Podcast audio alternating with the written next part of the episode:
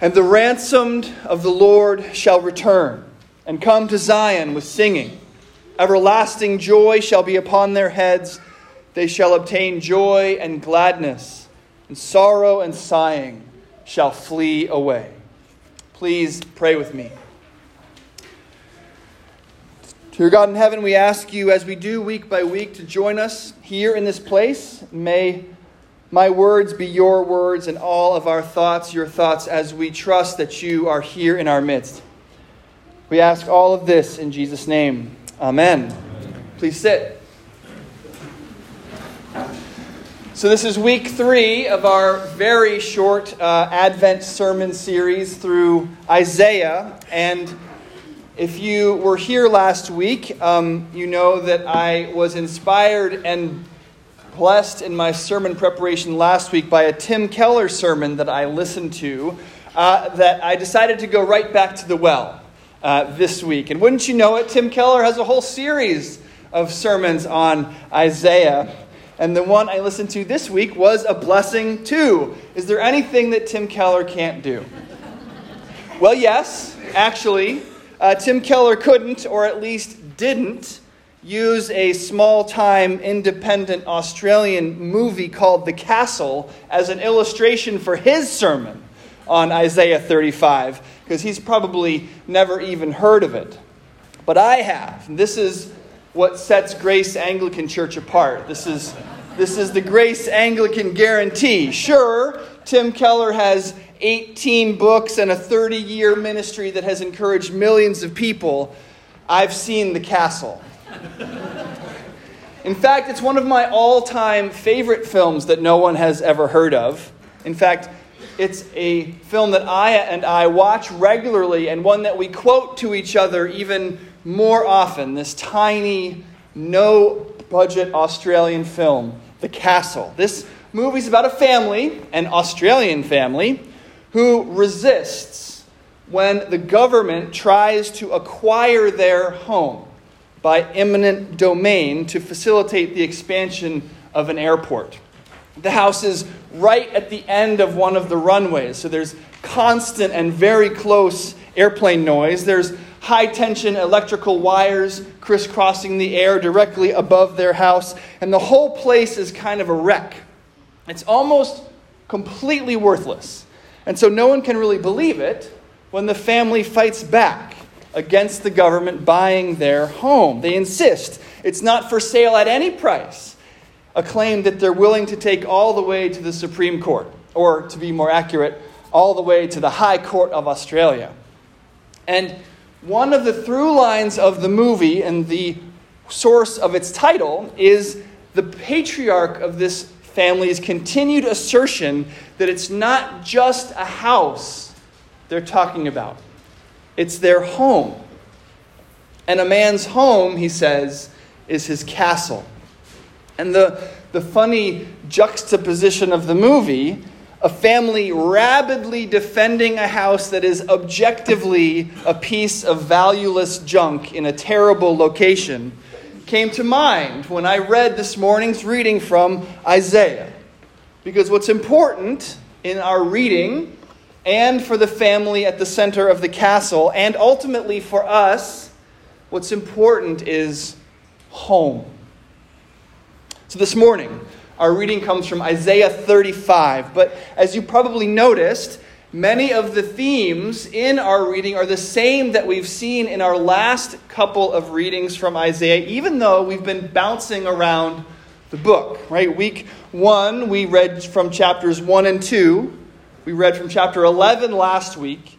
And this week, we're reading from chapter 35. And yet, the themes are very similar the coming Messiah, the mess that the world is in now, and the beautiful place he's going to make it when he comes.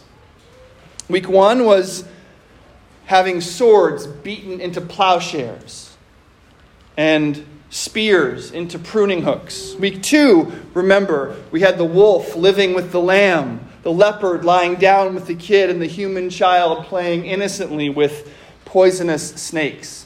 And this week we have even more of this renewed natural order imagery. The wilderness and the dry land shall be glad. The desert shall rejoice and blossom.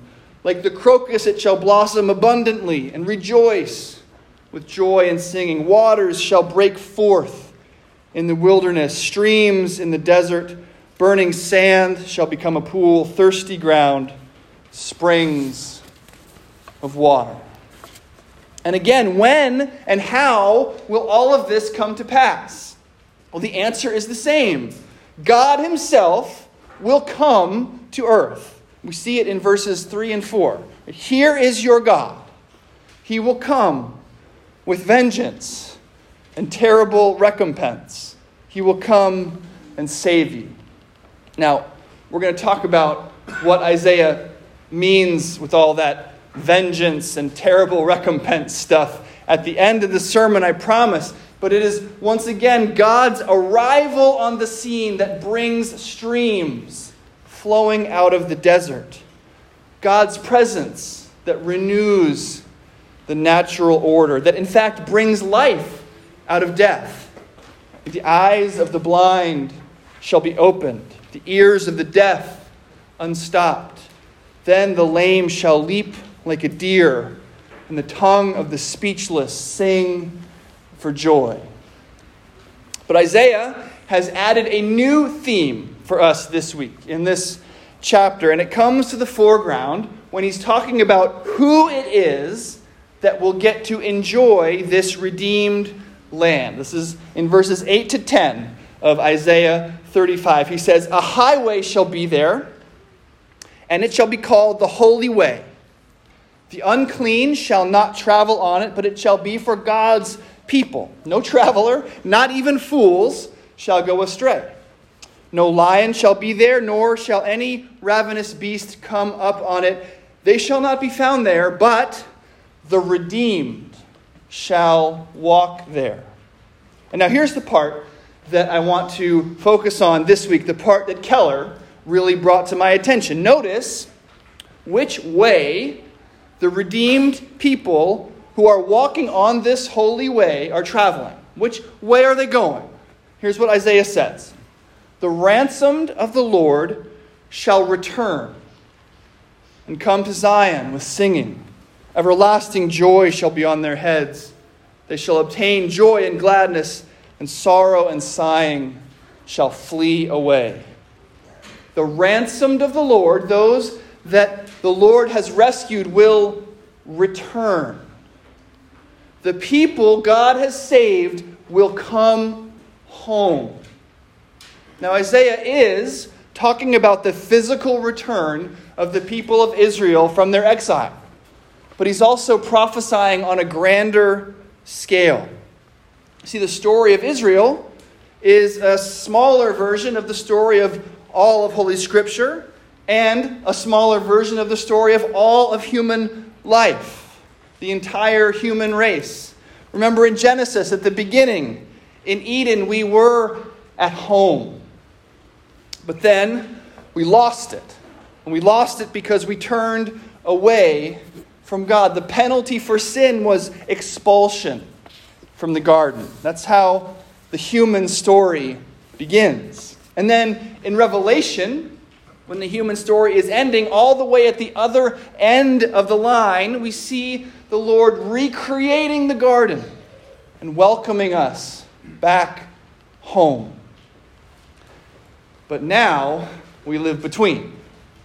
Now we are here. Between now and then, every human being is in exile. Spiritually, we are homeless. Now, you know the value of home. Even if you don't live next to an Australian airport, you know what home means, how important it is. Your home is your castle. Home is a place of rest, of peace. I went to my uncle's home for Thanksgiving a few weeks ago, and his home is loving and warm and welcoming. But I was so ready at the end of the holiday to be back in my home. His home, as lovely as it is, is not my home. In my home, everything feels right. In my home, I am at peace. This is what home means. And yet, in this world, we are homeless. We were not designed for this place. We were built for Eden, for communion with Almighty God. Here is not there. And to illustrate this, just to use examples from this one short reading we have from Isaiah this morning, here there are deserts and wilderness, weak hands, feeble knees, fearful hearts. There is blindness, deafness, lameness, speechlessness, thirsty ground, and jackal haunts. This is not as it should be. C.S. Lewis famously said that if we find ourselves with a desire that nothing in this world can satisfy, the most probable explanation is that we were made for another world. And we were. And what is this world for which we were made? Well, the Bible says in Psalm 90 that God Himself is our home. Lord, you have been our dwelling place in all generations. You, God, have been our dwelling place. We were made to be in God. God is our home. But, and this is the first but of the sermon, but we sin. But we are sinners. The curse of Eden is still with us. We are idol makers. We turn things that are not God into the gods of our lives. To use Isaiah's home imagery, idolatry, sin is turning something that's not really our home into our home. This can include your career, your family, your political cause, your physical beauty, anything that you convince yourself can give you the peace of being home. But you were not created for those things. They cannot and will not ever give you lasting peace. They are not home. And as much as you try to make them home, as long as you try to make them home, you will never be satisfied. This is the curse of sin. Trying desperately to make a home out of something that can never be home. In those places, there is no rest. There can be no peace. There is only wandering. And so, as sinners, we are in exile. We are not home. But and this is the second but of the sermon. But Isaiah does have good news for the exiled. The ransomed of the Lord shall return and come to Zion with singing. The Messiah will come and bring us home. And this is where, finally, you might be thinking, uh, we can start talking about Advent and the preparation for Christmas. Because if we are in exile, expelled from Eden because of sin, and separated from a holy God, who is our real home, if we are in exile and Jesus is coming to bring us home, then it makes all the sense in the world that his story should start and end in homelessness. Joseph also went up from Galilee from the town of Nazareth to Judea, to, to Judea, to the city of David, which is called Bethlehem, because he was of the house and lineage of David to be registered with Mary, his betrothed, who was with child. And while they were there, the time came for her to give birth. And she gave birth to her firstborn son and wrapped him in swaddling clothes and laid him in a manger because there was no place for them in the inn. there was no place for him. He was homeless. This was a theme of Jesus' life. Later in Luke, in the midst of his ministry, Jesus says, Foxes have holes and birds of the air have nests, but the Son of Man has nowhere to lay his head. There was no place for him. He was homeless. And of course, his final homelessness was experienced on the cross. My God, my God, why have you forsaken me? Remember Psalm 90 the Lord is our dwelling place, God is our home. But not for Jesus, not on that day. The penalty for sin is expulsion. And your Savior experienced that expulsion in your place. Jesus was homeless so that you don't have to be. Remember that strange and frightening way that Isaiah talks about the coming of the Lord. This is in verses 3 and 4 of our reading. Here is your God, he says. He will come with vengeance, with terrible recompense. He will come and save you. So he's coming with vengeance and terrible recompense, and he's coming to save. How does that work?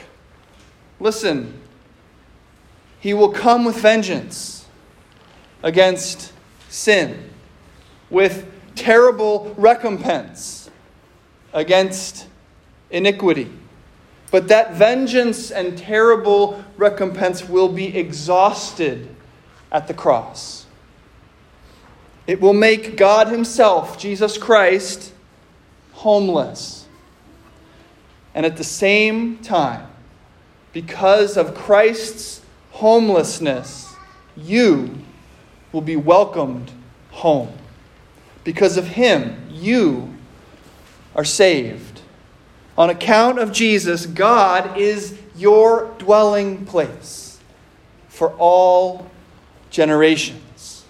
In him, you are home, now and forever. Amen.